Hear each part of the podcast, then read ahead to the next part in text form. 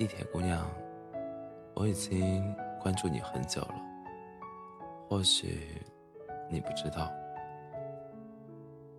每天早上上班的时候，我会在七点十五左右遇见你，不早不晚。要是提早一班或者延后一班，我就看不见你了。地铁十字世纪大道换乘。人头攒动之中，我一眼就看见了你。每个人都急急忙忙地往前冲，只有你背着双肩包，不快不慢地跟在后面。虽然你每天都会穿不同的衣服，但却扎着同样的小辫。你会慢里丝条地咬着面包，在地铁来到的那一刻。小心翼翼地把面包收起来，因为你永远站在地铁最前端的闸门口。偶尔幸运还有空座，好多次我都站在你的身旁，悄悄地瞄你一眼。但请放心，我不是偷窥狂或者怪叔叔，单纯的因为你的特别和那份简单。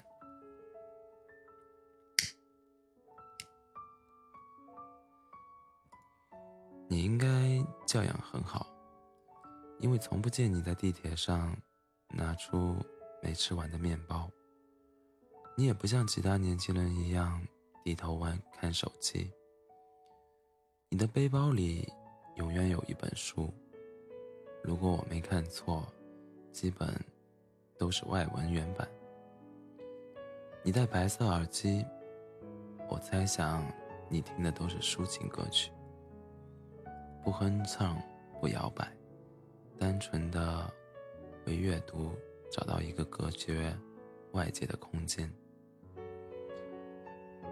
在忙忙碌的人潮中，你是格外强、格外抢眼的那一个，好像聚光灯打在你的身上，其余的路人都是浮光掠影一般匆匆而逝。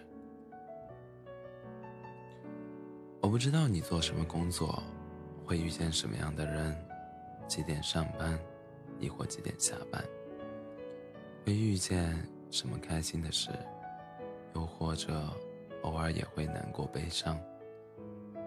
但单单每日那短暂的几站地铁，足以让我觉得你是世界，你是世上难得的好姑娘。你会为行乞的人掏钱，会为年老的人让座，会投以陌生人温和的笑。有一次，你接电话，我不知道对方是不是你心爱的人，你语气轻柔婉转，即使隔着话筒，我也能听到对方焦急难耐的吼叫。但是，你没有皱眉，也没有叹气。反倒是温和的说了自己知道了，顺便简单安慰了对方几句。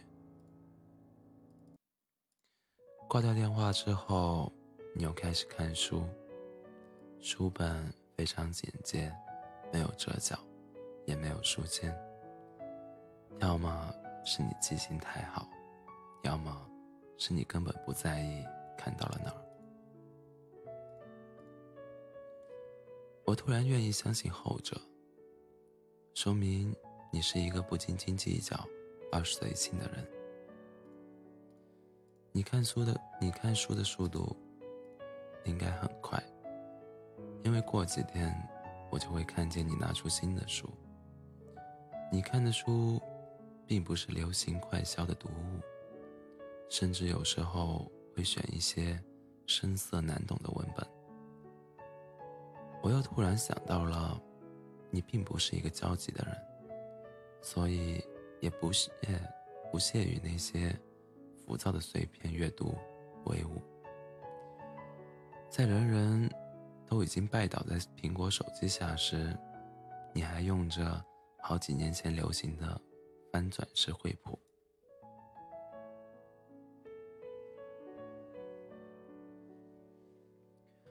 你比我先一站下车，于是我知道，我们正巧隔着黄浦江各自生活。清晨的陆家嘴已经有了游客在天桥上拍照，清晨的南京路上也已经有了老人们在晨练。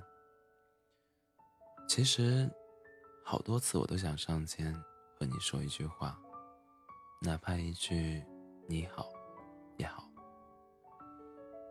但是，我始终没有说出口，而是记住了你啃面包的模样和一周七天内所穿的鞋。我在手机上做了记录：你有三双运动鞋，四双高跟鞋，三双皮凉鞋，还有两双雪地靴。不知不觉。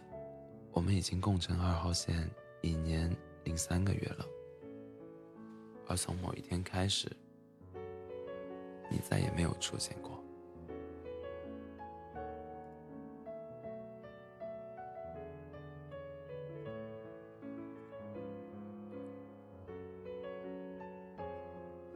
我以为是我起晚了，后来想可能是你起早了，但其实。不管我们谁晚或者早，错过一班地铁，可能就遇不到了。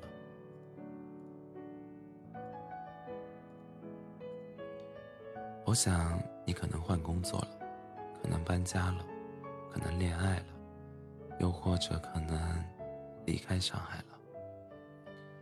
在你消失之后，我突然发现，我已经习惯了每天你习惯的那个位置。按部就班的过着好似你存在的生活。然而，陆家嘴站到达的时刻，你不会再缓缓的起身下车，也不会轻言细语的和其他人说结果。那些你看过的书单，我通通记在了手机里。